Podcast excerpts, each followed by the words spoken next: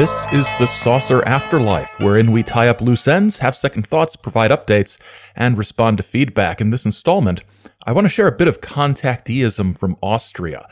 This was cut from our Dan Fry episode, and if you've heard that one, this bit comes right after we hear from the foreword from the White Sands incident, which was written by publisher Franklin Thomas.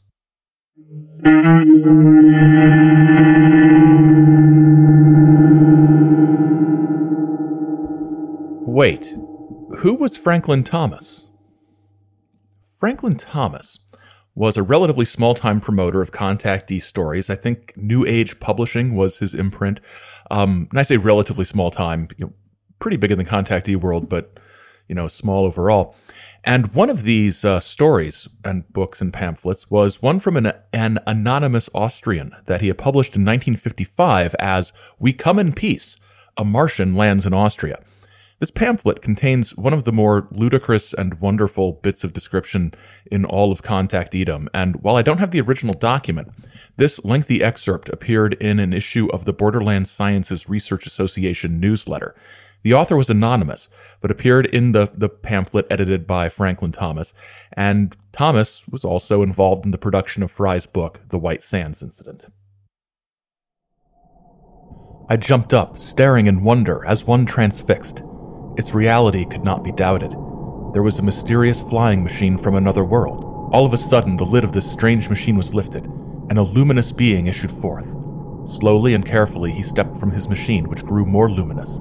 His entire body was enveloped by an aura which radiated a deep and most beautiful shade of blue.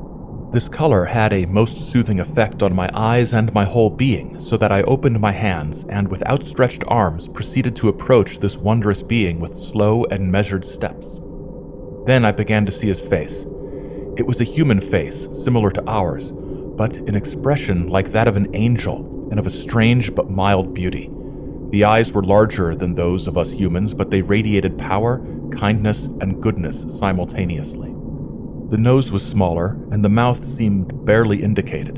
On the forehead, I could see a round and very luminous dot, which seemed to grow larger and take on the shape of an antenna, somewhat like that of a giant snail. Actually, this luminous feeler seemed to grow larger and larger and moved about as though seeking in the air in the direction in which I now stood motionless. Then he too remained still, and thus we stood as though hypnotized. He wore a tight garment, closely adhering to his body that enveloped head, hands, and feet. Only the face was uncovered and free. The material of the suit seemed as though made of spun glass. His legs were very thin, and his arms like our own. His hands and fingers seemed to be very muscular. Suddenly, the figure came to life. Slowly, he approached me, lifted his arms high, and laid his hands upon my head. Thus, we remained a long time. Then I felt his feeling organ touch my forehead between the eyes. It was as though a new sense awakened in me. I could comprehend the messages his mouth perhaps could not. I understood immediately as long as he touched me with his antenna, perceived as of extraordinary delicacy and pleasantness. His thoughts were as a stream of fire pouring through me. I sense that you are differently constituted from your fellow men. Therefore, I will reveal to you who we are and what our purpose is on Earth. Yes, we come from the star that you call Mars. Why do you name our planet after the god of war? Why do you fear that we will bring disaster and new wars? Yes, it is true that our planet is older than yours and more highly evolved. We have progressed further in science, but also further in our inmost being. We love peace above all things and know vaguely that in the hoary past there was such a thing as war, in which human beings, for the sake of unimportant and worthless things, wound and dismember each other, and only because a few so called supermen have willed it. I am astonished to learn that you are still living in this most primitive condition, and that this most unholy and sinful thing is clothed in words of virtue, so that men and women may become more quickly excited about it. You speak of honor, of necessary sacrifice on the battlefield. You speak of love to your rulers and tyrants who kill those who do not and cannot understand. But he who makes the sacrifices demanded by war and loses his all, he is forthright forgotten after the war has ended. I feel the question in your heart how have we come to know all this?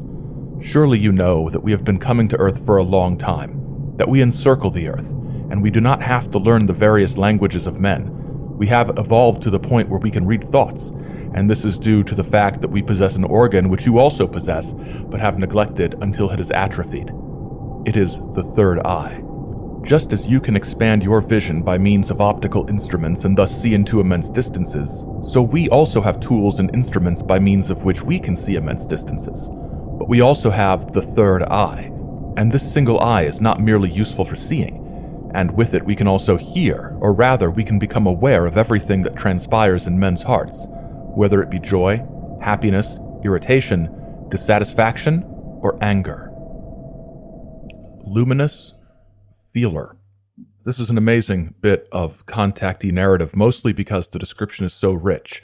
Um, there's a vividness to it that we don't often get in some contact accounts, and it feels more much, more much, much more like a spiritual encounter than an extraterrestrial one. Of course, we all know that's something of a false dichotomy a lot of times. So this story didn't get a lot of play in comparison to some other contactee stories. But what's interesting is in the pamphlet that we're going to discuss in a little bit to the men of Earth, this story sort of comes up as an example of other people who have had a contact um, with a spaceman. And so Dan Fry and his publisher don't sort of say, well, look at George Adamski, look at Truman Bethurum, look at all these guys. They say, look at this this Austrian guy whose book you can purchase from this company, which is a nice little bit of um, business there. And at that point, we picked back up with uh, with talking about the White Sands incident and and some other things. Well, the other things you heard in the episode.